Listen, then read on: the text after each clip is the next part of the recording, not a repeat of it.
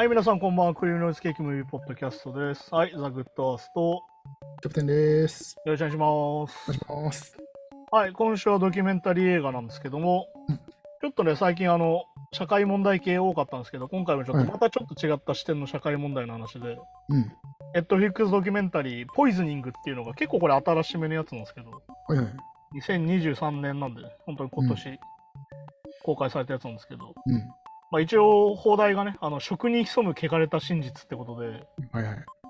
一応なんだろうな、これに関してはあの、アメリカ食品業界の闇ってやつで、うん。これまたね、日本とまた違った形なので、うん。いやこれ日本そのままこれが当てはまるのかってまたちょっと違うんでね、はいはい。ちょっとそこも含めて考えてほしいんだけど、まあどうでした、シャーキャプテン、単純にこれちょっと見てみて。うーん、まあそうですね。まあ、まあ、まあ、食中毒、まあ、ざっくり言うとね、食中毒、まあそうね、大腸菌の話。大腸菌の話で、まあなんかススーパーとかで生野菜とか買うの、これ見るとね、アメリカでスーパーとか生野菜とか、それこそ卵とか買うの怖いなっていうね。そうだからね、これでね、俺印象的なことがあって、うん。この映画の中で鳥がやばいっつってね、うん。あのサルはサルモネラとカンピロバクター非常に持ってる率高いとうん。話が出てくるんだけど、うん。俺これでね、思い出した話が一個あって、はいはい。実はロッキーなんだよね。ほうほうほうもうなんでお前ロッキーなのにすんなって思われてるかもしれないけど、ほう。うん。えっと、ロッキーがね、生卵を飲むシーンがあ有名らしいんですよね。うん。あれは、日本人からしたら。すごいシーンじゃないんですよ。なんでかっていうと、日本人はほぼ毎日生卵を食べてるから。まあ、まあ、TKG とかね、いうぐらいですから。だけど、さっき言ったアメリカ人からしたら、うん。ああいう状態なわけですよ。だから、彼の必死さとか、うん。どれだけストイックなのかっていうのが実はあのシーンで表現されてて、うん。実はこれ日本人は分かんないんですよ。ああ、生卵をむ。飲んでるなとしか思わないです。ああ、そこなのに、アメリカ人がすると、え、火通さないで食べるのみたいな。大丈夫みたいな。そういうことらしいですよね、でもね。うん、っていう、実は演出に実はあの映画になってて。っていうのを改めてこの食品業界の闇を見ながら、ううんわ、鳥やばみたいな、チキンやばみたいなことにもなるんだけど、確かに、だからそそれ考えたら、本当にロッキーなんか何卵何個飲んでたって話になるから。だから本当にね、あれはね、だからしかも70年、えっ、と、80年代とか70年ぐらいの話ですから、うん。本当に今よりより劣悪な状況っていうのがあって、そう、確かに。まあ試合どころじゃない。生卵を食べる文化自体が実はそんなにあれなんだよね、西洋ではないんだよね、欧米だとね。うん。いわゆる魚もさ、要は刺身食べないから、そもそもね。うん。基本火通してますもんね。そうっていうのだったりとかして、そういうのも含めて、やっぱ食文化の違いもあったりとかして、逆に言うと生肉の処理だったりするのも、いわゆる生肉食べる文化もそもそもないから。うん。ああ、そこそこ。そうだから逆に言うと、韓国だったりとか日本っていうのは、逆に言うと生、生食をする文化が非常に強いから、うん、そうそう。ちょっと、俺たちが見てるとなかなか理解しがたいぐらい危ない 世界が広がってるんだけど、このドキュメンタリーの中で。逆にだから、じゃあ僕らが外国行って、うんまあ普通に卵かけご飯とか、食べれませんよささささ魚買ってきて、さまあ、さ刺身が売ってんかどうかわかんないけど、うん刺身とかで食っちゃうとやばいってことですね。そうだね、基本的には食えないと思った方がいいかもしれない。ああ、そっかそっか。これは俺アメリカ行った時も、俺シアトルに行って、シアトルって海鮮が美味しくてさ、うん。あの港があったりとかして、海鮮料理があるんだけど、やっぱりもう、一応あんまりやん、なんだろうな、火を通したものを食べた方がベターだよみたいな。ああ、そうなんだ。一応寿司屋あるけど、寿司屋はやっぱすげえ高いんだよね、逆に言うと。ちょっとエクスペンシブ、うんちょっと高めで。はいはい。でも逆に言うとちゃんとしてるから美味しいみたいなのがあったりとかなるほど、なるほど。する状態だったりして。逆に言うと、あの、アメリカの内陸部に住んでる人たちは、イールしか食ったことなくて、ああ、だからナマズか。ナマズしか食ったことないとかね。いわゆるその、海がないからさ、周りに。いわあ、もうそこそこそこ。ゆる湖に住んでる淡水魚ぐらいしかないからっていう。うーん。っていうので、そういうのだったりとか。ややっぱ食文化が全然違うなっていうのをこの映画改めて感じるんだけど、うん。まあこの映画の作りとしてはこのビル・マーラーっていう弁護士が出てきて、うん。この人がもう30年以上その食品業界と戦い続けてる弁護士で、はいはい。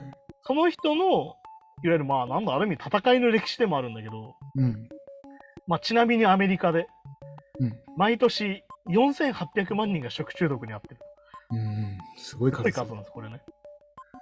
要はあれですよ、週に36件ですからね。うん。まあそうですね、確かに。考えると結構な量なんですよ、これね。確かに確かで、そもそも安全な供給ってなんだろうねっていうので、に。うん。要は、まあ食品のさ、ラベルに必ずついてるじゃん。安全保障マークみたいな。うん日本もあるよね。まあそうですね。いわゆるその、世界一安全な食事ですよ。うん。まあまあそうですね。っていうのがこの映画の中で出てくるんだけど、それがどれぐらいの欺瞞なのかっていうのを暴いていこうっていうドキュメンタリーで、うん。まずじゃあきっかけはってなると、1993年。うんこれ日本も一緒だったよね。ワシントン州の大腸菌が、ワシントン州、まあシアトルとかだね。だから DC じゃないワシントンでうん。の方で出た O157 っていうああね、これ流行りましたよね、日本でもね。ね、日本でも流行ったんだけど、これアメリカ最大の食中毒事件だったのね。うんで、まあ、大腸菌っていうのはそもそもね、うん。うん。人間にもあるんですよ。てかもう、すべての人にある菌なんですよ、もともと。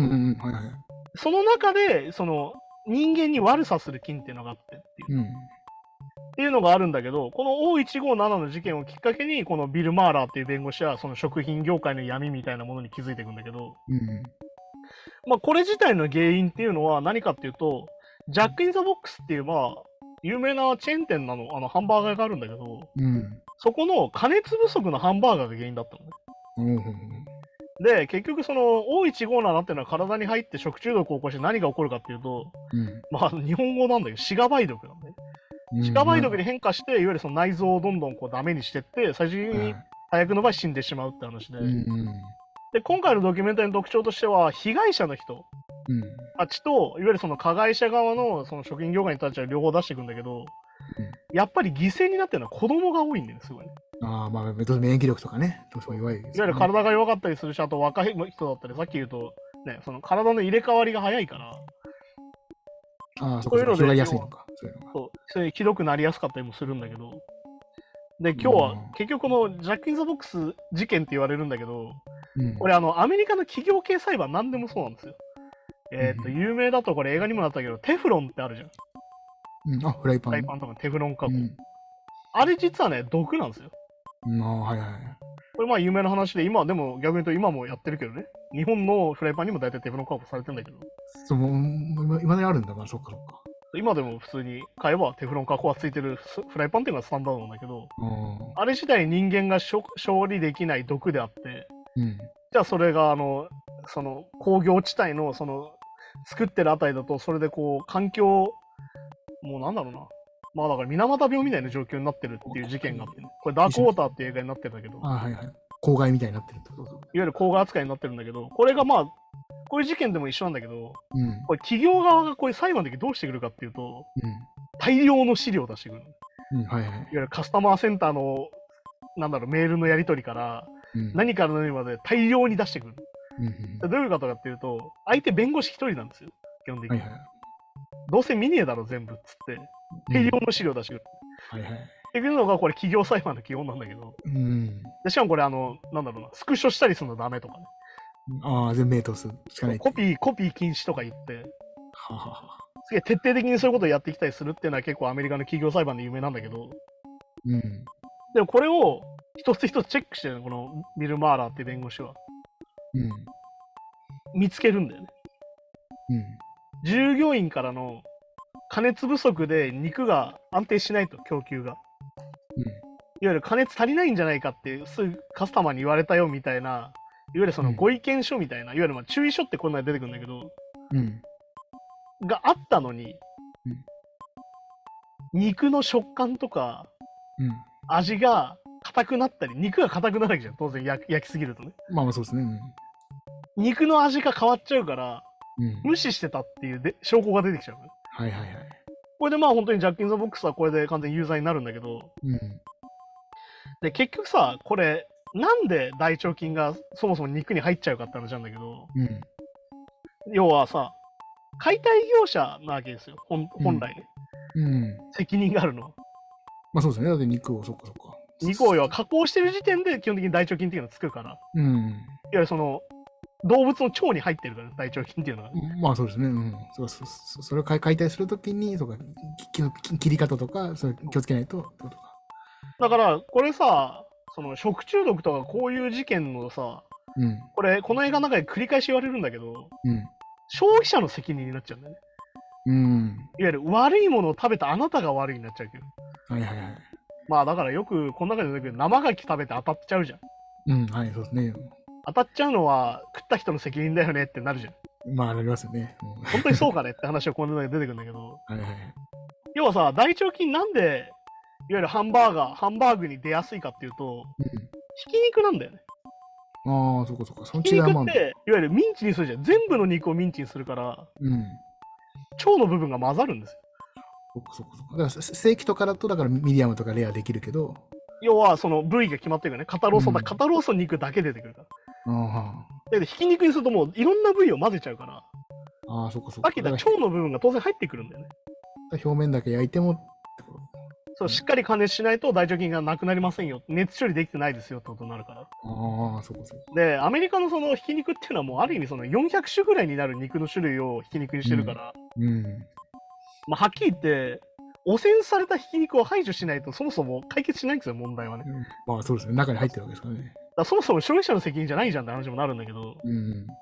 で、この裁判のおかげで、牛肉についてね、うん。牛肉については大腸菌のか解決、えっ、と、事件の数でかなり解決に向かったの。うん。ダメですよと。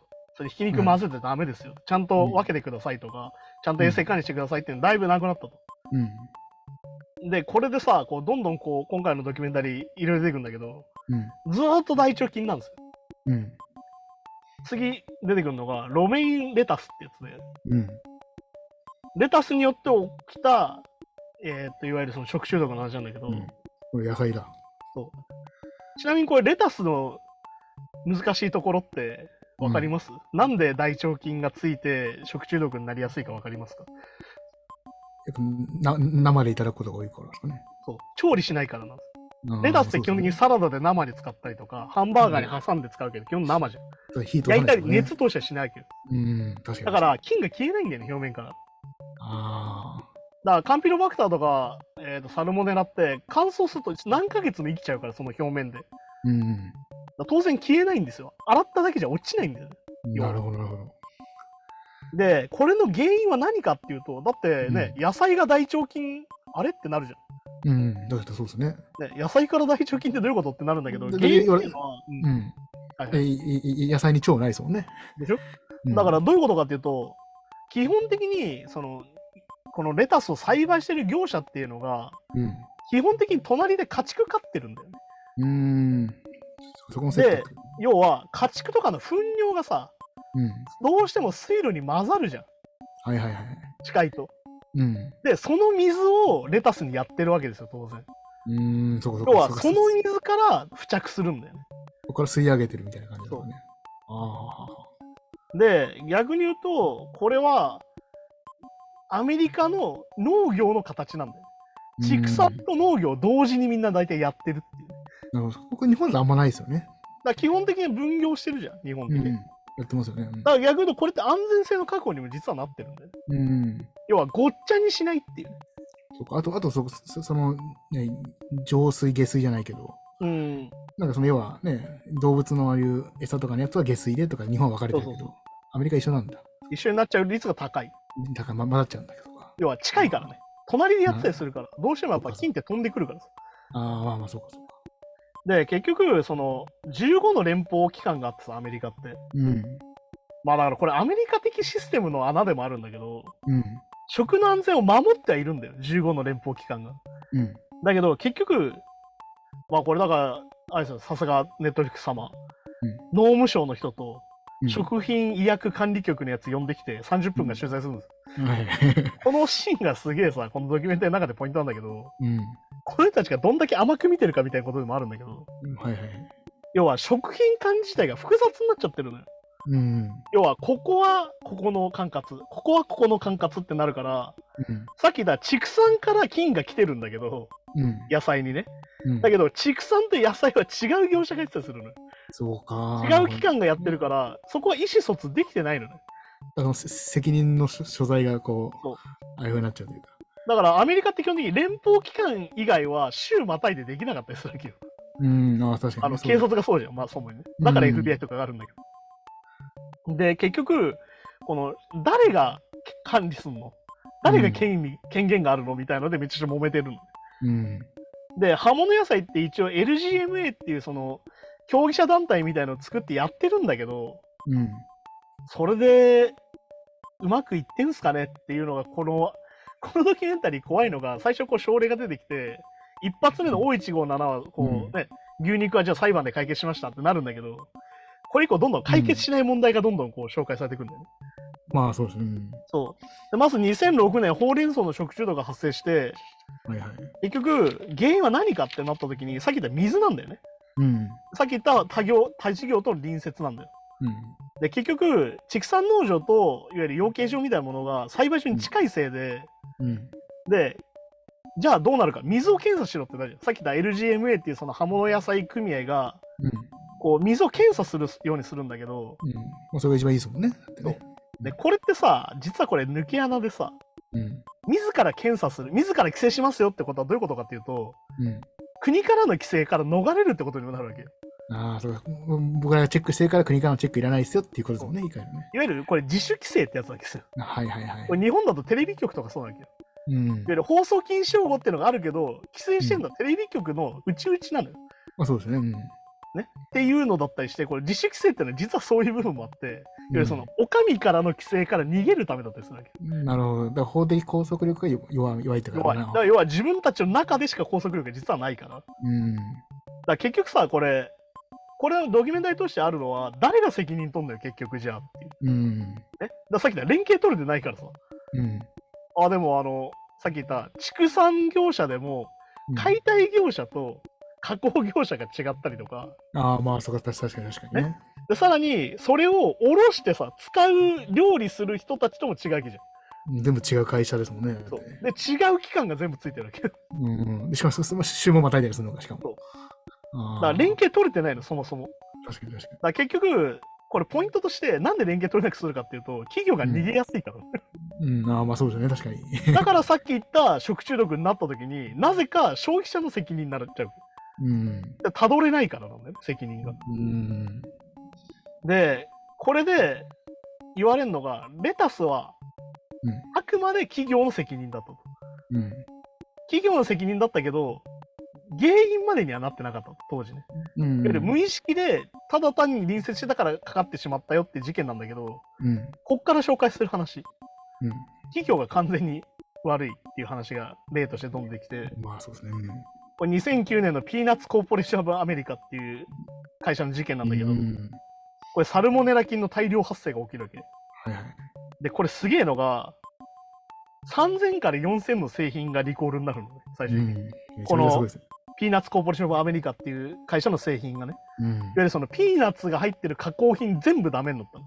うん。なんでかっていうと、工場の不衛生な環境がすげえのよいや、そうそうそう。これドキュメンタリー見てて結構ギョッとするシーンがいっぱい出てきて、ネズミとかね。ネズミだったりとか、もう糞尿まみれだったりとかね。だからこれはもう事故とは言えないですもんね、これね。これは完全に企業側の犯罪だってことになる。で目で見てわかりますもんね、ネズミがいるのは、ね。いや、目に見えて不衛生だからこうなってますよねってことだけ。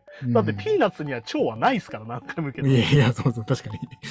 っていうことなんですよ。で、結局、これ内部告発者の人がこれ、ネットフリックスから出てくるんだけど、うん。やっぱこの人ね、口止めしようとするんですよ、企業っていうのは。うん。ら内部告発者を守るのがどれだけ大事かってこともこれわかるんだけど、だからからそういう報復されるのが怖いから、うん顔出ししないとかね、できますもんね。で結局だからさっき言った自主規制でやってるじゃん。うん。要は出荷前に検査するのよ、サルモネラ菌っていうのは一応ね。それはそういううん食中毒、食品安全でやるんだけど、う検査表を偽造し出すんだよね、この会社。ん。もう、もうね、そうなったらもうやりたい放題ですもんね。だからひ、これすごいだから、品質分析部長の別名はう、ん修正液の女王だっつって、いやそうそう。いわゆる日付を書き換えて、うん。修正液で消してうん。出すんだって言うんだけど、めちゃ意図的ってことですね。本当にこの企業もずさんだなと思うのは、メールに全部やり取りが載ってってて、うん。バレちゃう。メールが全部証拠になって、で、さっき言った3000から4000の製品がリコールなの。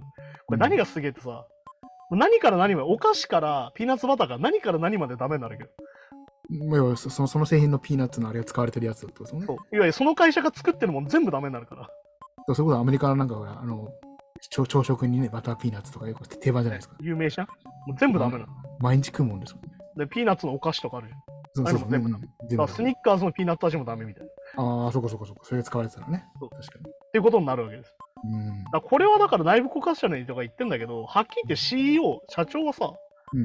人殺しなんじゃないのこれって。だってまあね悪いの分かってて出してんだから。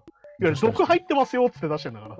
うんうん、そうそうそう。ことなんじゃないってことになって、要は、結局これでこのビル・マーラーのし弁護士が言うんだけど、うん。食品っていうのはさ、口に入れるもんじゃん。うん。だけど、この CEO の人たちって、うん食品を商品だと思っちゃってない。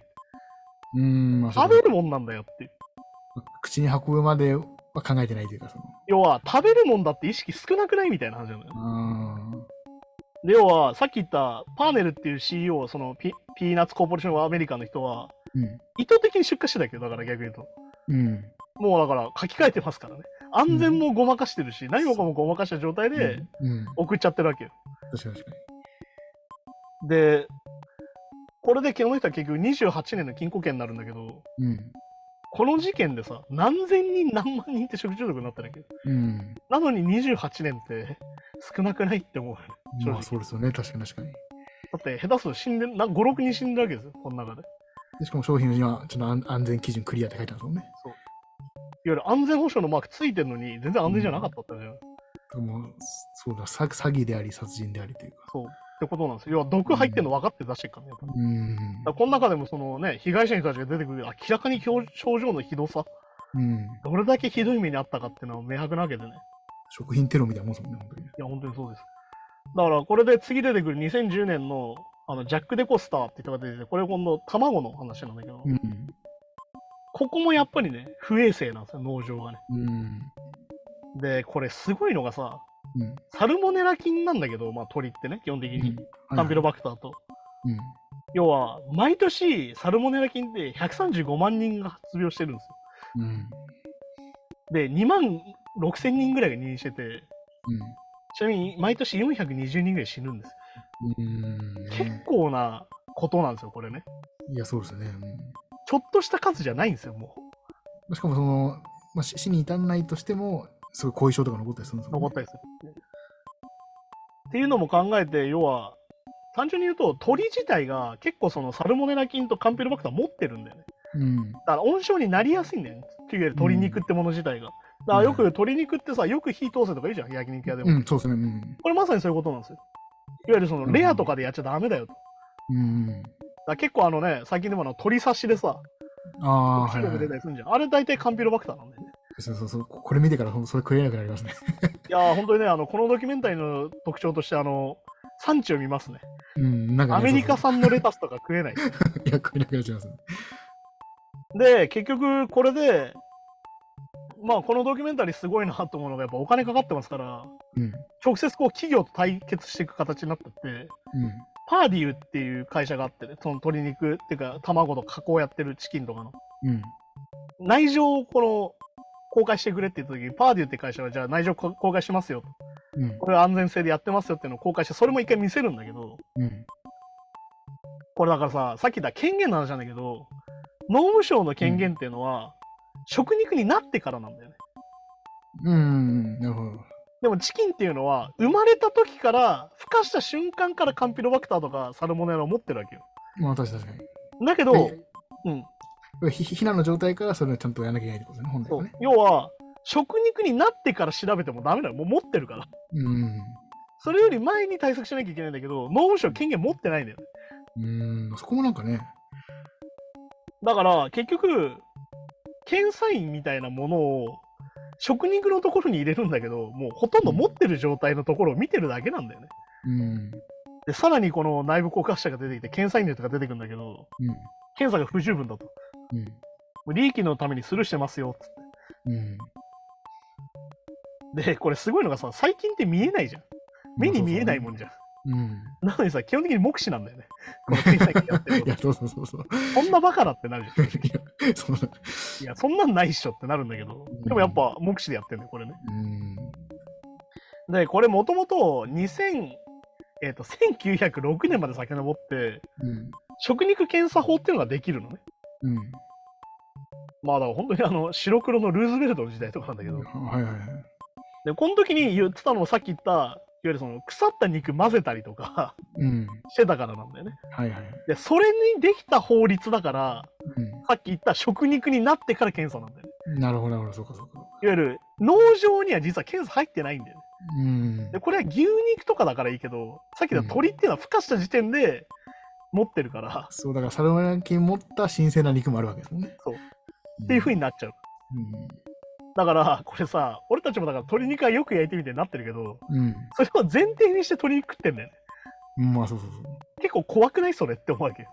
まあそうですね。だからそれを、例えばもう僕なんかひ一人暮らしですけど、料理も上手じゃない、そう。素人が触ってる素人が買ってきて切って、まあこんなもんかっつって食ったりしてるじゃないですか。あだから実はあの、俺がね、俺結構そのボディービル的なことをやってた時期もあるんだけど、うん。はいはいはい。あの、鶏肉って、まあボディービルダーのまあそうですね。重品なんですけど、うん。大体ね、あの、胸肉って安くてさ、うん。いっぱい買えるから買うんだけど、で、高タンパクだしみたいなね。焼くと硬いんですよ。ああ、まあ確かにパサつくって言いますよね。だからね、みんなね、ハムとかにするんですよ、茹でて。鶏ハムって作るんですよ、結構。炊飯器とか使って、こう炊飯して、あの、なんだろうな、いわうん。ゆるジップロックみたいに入れて、お湯入れて、炊飯して、ピッと押すと、うんなんだろう、蒸し鶏みたいになるのね。ああ、ちょっと、ちょっとほほぐれるみたいな感じなんだ。で、そうすると柔らかいんですよ。うん。これ危ないんですよ、実は。あ、ええそうなんですか。あなんでかそう、火をちゃんと通してないから。あ、そっかそっか。ちょ十分な温度ではやってないから。確かにそっかそっか。直火じゃないですもんね。直火じゃないから。だから熱処理が実は甘かったりするのね。温度的にはフライパンの上に比べたらだいぶ。だからなんだっけ、あの、世界仰天ニュースかなんかで、あの、ボディービルダーにとかカンピロバクターで死にかけたニュースとか確かやってて、まあ。それも確かえ本当にあの、鶏肉なんですよ、やっぱり。めんどくさくて、そううん。い火通すの途中で食べちゃったりとかね。や、なんかあの、えよくこう、ネットで調べると、ササラダチキンを自分で作ろうみたいなので、炊飯器。ああ、それですよ。ああ、そうなんだ。まさにそれです。それで、ちょっとあの、レアだったりとかするとアウトなんですよ。うん。でもそれなかなか判断難しいですもんね。そう素人だからやっぱ素人だから。うん。でも、なったら俺たちの責任なんですよ。まあまあ、確かに確かに。おかしくないっつって。まあね。で、これすごいんだよ。だからさっきのか検査がどれぐらい不十分かって話を出るんだけど、うん。だいたい100万ぐらい、だいたいね、うん。1回で鶏肉を処理しますと。うん。そのうちサンプル取るのはいくつか、?5 は。100万 分の5。で、セーフだったらセーフっていう。絶対足んないですもん絶対ダメだろっていう。えどんな、なんかそのさサンプル調査とかでも絶対そんな割合いるわけないですもん。だから、結局、これみんな忘れてることなんだけど、生の鶏肉ってそもそも取り扱いが難しいんだよね。うん。で、要は、この結局、なんだろうな、これだから、ネットリックスすげえなと思うんだけど、うん。こっちでじゃあ検査してみようってなるのね。あはいはい。ネットフリックス側がね。だこれネットすげえなと思うのが、5種の、5種類の会社のチキンを持ってきて検査するの。うん。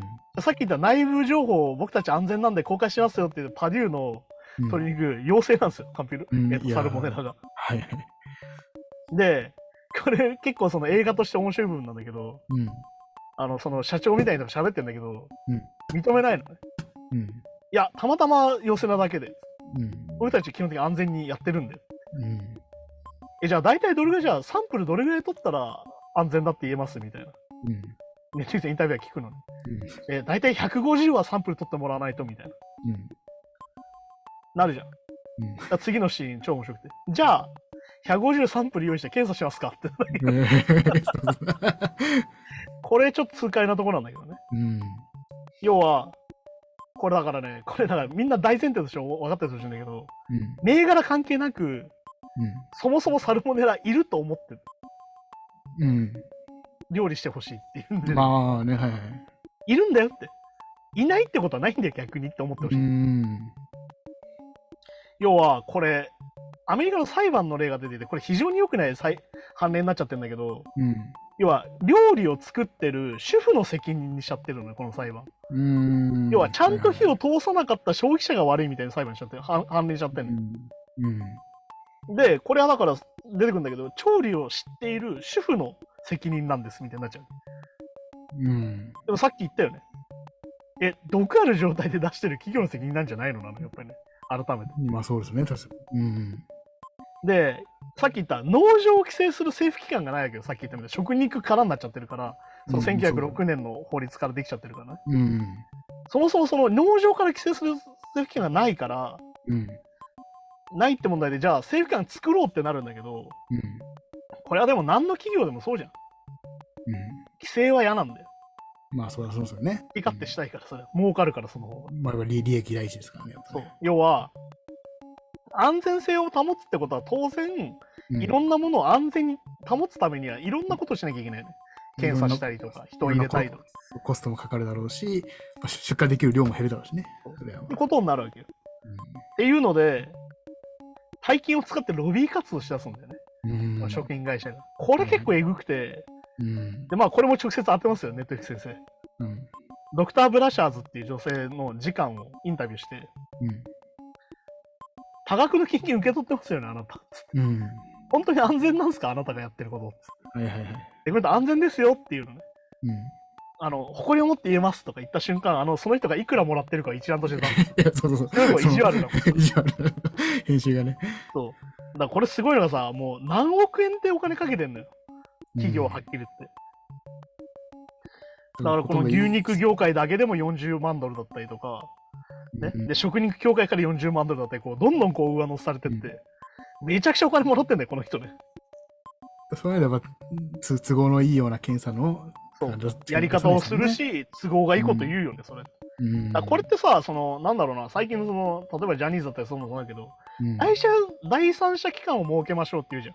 うん、なんでかっていうと、そもそもお前ら関わり合ったやつ同士で検査してもダメだろってことなんだよ。いや、そうそうそうそうそう。それはそうですよね。だって、うまいことやってたわけじゃん、今までっていう。うん。っていうことで、検査機関っていうのは第三者じゃなきゃいけないよってことになってんだけど、これ完全に第三者機関自体がズブズブなんだよね、これね。そうね、はいはい。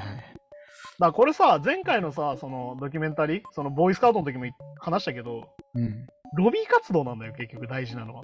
うん。ら結局政治なんだよね、実はね。うん、まあそうですね。だから職、ね、俺たちがよく言うんだけどさ、俺たちが生きてること人自体が政治的なんだって。うん。うん。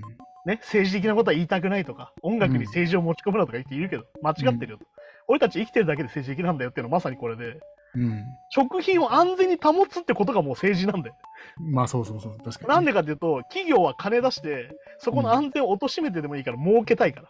うん。でそれを対決するには、俺たちもロビー活動に金払って政治家を動かさないと規制できないんだよっていう。っそうそうそう。しかもまあその企業は大金積んできますからね、それはそう。ていう、めちゃくちゃこれ、うわ、結局政治家よってなるわけ。うん。しかも国民見てないわけよ、これ自体は。ロビー活動自体は。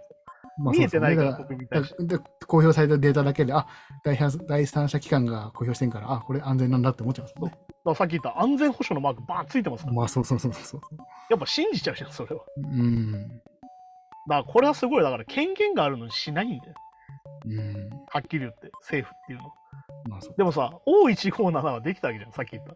うん、そうですね、確かに。てことはこれはどういうことかっていうと、農場から管理して、今、安全性を高めるために何をするべきかっていうと、チキンにワクチン打っていいんだよ。鳥に最初からワクチン打っとけば、うん。うん。大腸菌発生しないようにできるわけよ。ああ、まあまあまあ、はい。で、これはヨーロッパはできてて、うん。5年間でサルモネラ菌半分になってんだよ。ワクチン打つことによって。ってことさ、できるんだよ。うん。うん。ややる方法はあるわけですね。だけどアメリカはしないってことなんだよ。うん。でさ、これさ、ドキュメンタリー見たらわかるけどさ、うん。被害者を見ればさ、う事の重大さはわかるじゃん。ん。いや、そうそうそう。これさ、宝くじ当たるとかそういう確率だとか言うけど、言う人いるけどさ、うん。ね。いや、こういう目に遭ってる人がいますよってことなんだよ、はっきり言ってね。うん、そうそうそうそう。自分の家族だったりとか、下手すると自分もなるんだよ。うん。いいのこれでってなるじゃん、見てまあ、る方しかも、しかも毎日食ってるもんだよね。そう。で、結局やってる感なんだよね、さっき言った。お金出して、検査してますよって言ってるけど、うん。ちゃんとしたデータ出てこない。うん。はい、じゃあ、150サンプル、結果はどうでしょうって話が出てきて。うん。これだからネットフリックスさすがお金あるから、金使って150サンプル取るんだよね。うん。そしたらなんと、全体の17%がサルモネラ菌持ってる陽性なんだよ。もう宝くじどころじゃないですよ。いや、全然ね、あの、ピッチャーの打率ぐらいありますから、いや、そうそうそう。確かこれ野球だというか、実は野球わかんない人からすると伝わりづらいっていうか、に。私は俺おじさんなんでね。うんやっちゃうんだけど、ちなみにこのパデュー、会社ね。うん。会社の何パーセントでしょう ?29 っていう、もうほぼ3割。うん。いや、もう。ダメだろ。ダメだろ。てかまあそうです。逆に言えば毎日食うわけだから、より当たる確率高いですもんね。食品なんかね。や3日に1っぱ鶏回当たるみたいな。肉ってさ、安いんだよ。うん。で、この安さっていうのは実はその検査が緩いことにも実はつながってて、だかうん。ら俺たちとその安くて助かるって思ってるけど、うん。安いにはやっぱ理由があるんだよね。そうか、そうか。だからまあ、要は検査パスして、し対応生産してるから安いですもんね。要は鳥っていうのはその牛たちより飼育が簡単で大量にできるからっていうのもあるけど、うん。そもそも安全基準ぐずぐずだからじゃないっていうのもあるっ。ていうことか、そうか、そうか。だからね、結局やっぱ、だからさ、このドキュメンタリーのさ、最後が本当に悲しい気分になるのはさ、うん。最終的にどうなりますかってなった時に、食品、結局、俺たち消費者の責任になるから、うん。俺たちが対策するしかないんだよってなっちゃうんだよ、結局ね。うん、うんさ。っきだ、政治だから、それ自体は。まあそうですね。俺たちが今できることは対策することなんですよって言って、うんさっきだ、鶏肉を触ってる時にサルモネラ菌がいた場合っていう映像が出てくるんだけど、そのドキュメンタリー。うんうんぜひこれ見てほしいんだけど、あの、気が遠くなるよ。いや、そうですね。俺、はっきり言ってこんなの無理だよ。うん。で、しかもあれでしょ、この台所の壁についたら、これは4ヶ月ぐらい菌が持ちますみたいな。いや、そうそうそうそう。無理だよ、こんなの。無理ですね。だけど、俺たちの責任なんだよ。うん。で、これで例えて出てくるのが生牡蠣のリスクなんだよね。うん。生牡蠣もこういうリスクありますよ。だから俺はね、よく広島好きで行くからさ、うん。よく生牡蠣好きで食べるんだけど、うん。ちょっと次回から食べづれえな。まあ、ちょ、これ見ちゃうとね、確かに。あと、やっぱりポイントは、うんまあだからこれはもう自衛するしかないからね、自分たちで。出てくるのは、袋の野菜は避けましょう。うん。でなんでかっていうと、どの野菜をどの農場で使ってるか分かんないんだよね。まあ、最近だかからさ、便利だからっつってなんか、サラダパックみたいに売ってんじゃん。ミックスサラダみたいなね、ありますよね。これが、要はどの農場で、うん。どっから取ってきたのかもう分かんなくなってるから、そうか、産地がわかんないのか。産地裏見たってちゃんと全部書いたわけじゃないから、うん。気をつけて。ねそもそも。レタスは一玉買ってきて自分で洗ってくださいっていう。はいはいはい。それが一番いいんだ。それが一番安全ですっていう風になっちゃうし、肉は68度で焼いてくれと。うん。レアとかミディアムとかは主観だから。うん まあそうですね、確かに。そそそれこそわかんないですもんね、資料とかステーね。キ屋さんで、じゃあ68度で焼いて。うん。そうすると安全だよって出るんだけどさ。いや、それ自体もめ難しいじゃんっていう。まあまあ、アメリカだとどうなのか、そのこれドキュメンタリーも注文してるけど、日本だとあんまないですよ、そんなそうだからあ68の度。日本ってさ、だから結構安全神話の国じゃん。安全だと思って食ってるじゃん。そうそう、なんかね、に日本の食品は安全ってなんかブランドみたいなのもあるぐらいですからね。だけど逆に言うと、アメリカだとこれぐらい危ういんだよね。うん、そういうことか、そういうことね。っていう風にもなるし、だから結局ね、あの、自衛するしかないっていう大変さなんだよ、これ結局ドキュメンタリー見てて思うのが。うん自分たちで守るしかないから。うん。でもやっぱりさ、企業は犯罪者だよね。うん、まだ把握して偽装してまでやってたら、そう。もう完全に犯罪者だよね。詐欺師だよね、完全に。だって、まあ、こうこうしてる今でも、まあ、どっかでは食中毒出てんだろうなって社長は知ってるわけじゃないですか。そうでそれ止めないわけですからね。ね、考えるから、やっぱこの問題が消費者の責任になっちゃうっていう状況がおかしいよねってことなんだよ。うん。だけどさっき言ったアメリカって判例主義だから、一回裁判の判例が出ちゃうと、うん。結構それで流されちゃうよね。まあ、そこそこか。それでなかなかその裁判では改善しなかったりするから、うんさっき言ったロビー活動で政治で変えていくしかないってことで、うん。やっぱ俺たちのその食の安全だって政治なんだよ、やっぱ。うん。まあ、そうって。ことを改めて考えるし、確かに。だから日本も、だから、いとりあえずアメリカに行った時何を食えるかなみたいな。やなんかね、そう、思っちゃいますね。なんかね、怖くなっちゃいますね。あよくさ、イギリスの料理まずいっていう話があるじゃん。うん。あれ理由があってさ、うん。そもそも生ものを保管する能力がないからイギリスって。全部死ぬほど火通すんだよ、全部ね。うん。ああ、それでまずくなっちゃうねそうだから硬くなってまずくなるって話なんだよ。ああ、なるほど、なるほど。で、これはだからあれなんだよね、実はその、あの、植民地の歴史でもあって、うん。あの、ヨーロッパってスパイスないんだよ。ああ、もともとはないんでしょう胡椒すらないから、うん。美味しくないんだよ、当然、味付け。うん、ああ、そこそこ。まあ、胡椒を輸入したぐらいですもんね。あのきき金と同じ値段とか言ってね。で、塩もそうなわけよ。砂糖だったりとか。で、結局、、南米とかを侵略したことによってスパイスを手に入れるのね。うん。メキシコだったりとか、あの辺りを占領したことによってスパイスを手に入れて、うん。味を手に入れてるの、実はね。っていうことだったり、まあそういう歴史があったりして、うんまあとにかく火を通すのが大事っていうのをそこでも実は実証されてる。なるほど、火通さないとすぐ体悪くなるよっていうのが昔からあったってことなの。そうか、そうか。じゃあ逆に日本は、そういわゆるさっきの生牡蠣とか、まあ、お刺身、馬刺しとかもあるじゃないですか。うんあれが OK なのは、まだ品質管理がしっかりしてるってことですよね。品質管理と、あとやっぱあれだよね、分業してるからだよね、農家がね。あ、そこそこ。あ、そうそうそう。それがでかいのか。それもやっぱでかいし、あと処理の仕方。いわゆる取れてから、やっぱアメリカって超でかいからさ。うん。アメリカってまあその、捕まえて、まあ、おろしてさ、食べるまでの時間がめちゃくちゃ長くなるじゃん。そうかそうかそうか。確かに。っていうのもあったりするっていう。だから日本ってささ、基本的にさ、うんだって刺身だってやっぱ、その、産地がうまいわけじゃん。うん。当然ね。まあそう。それってやっぱ取ってからすぐ食えるからだよ。そこそこか。産地直のがね。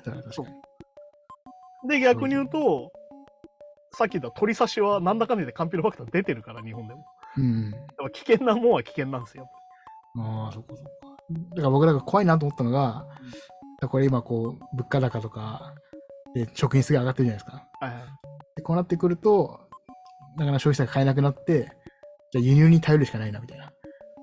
ですでになってるしね、結構ね。もうなってるから。だからそうなってくると、野菜に関してはかなりなってるっぽいから。あですよね。だからそうなると安全チェックが甘い野菜とかもどんどん入っていきそうだなみたいな。で、日本ではそういうえあのその危険意識ないから、まあちょっと生でもいいかぐらいな感じで食っちゃうと大変なことになっちゃうって。だ日本だって安全意識が高いけど、うん。その人件費が払えなくなってみたいな話もなる可能性だってあるわけ。っそういうことですね。うん。ていうことがあるから、なんか非常に暗い気持ちになるドキュメンタリーで、うんあの、面白いんだけど怖えっていうね。いや、そうそう。いや、もうそうだよね。毎日食うもんですからねそう。しかもなんかその、なんだろう。蓄積されていくやつとかもあるじゃないですか、多分。だかああ、そう、だからまあ、水銀とかはまさにそうだからね。らすすぐ食って、あ、もう次の日とかじゃなくて、そうもう気づいたら内臓ボロボロになったとかな。いや、全然あるからね。あるありますもんね。そういうそういう症状もあるから。まあだから、公害とか逆に言うとそういうもんなわけで、基本的に。うんうん。うん、いわゆる長年蓄積してって、体体にいわゆる蓄積してったもので症状出たりするから。でですね。子供の子供がそういう障害が出ちゃったりとかってのあるから。うん。だから生魚とかで、さ魚、海が汚くなってきたら、うん魚もね、そういうのに蓄積されてとか。まあだから本当になんだ、あの原発の処理水だってよく考えたらどうなんかなって話だから、これだってね。まあ、確かに。ね人っていう間、話だったりもするから、なるほどね。なかなか一筋縄ではいかないよなと思うんだけど、うん。そういうのも考えるとね、ちょっとね、食品の安全って超大事だし、うんやっぱそのお金儲けっていうふうになっちゃうから、企業側っていうのはね。うん。そこもやっぱね、実は安全と綱引きなんですよ、そこは。そうですね。じゃあ、安きな OK、簡単なら OK じゃねえんだよ、実はっていうね。そうじゃあもう買うのは嫌だから自分でやるわってわけいかないですもんね、食品に関しては。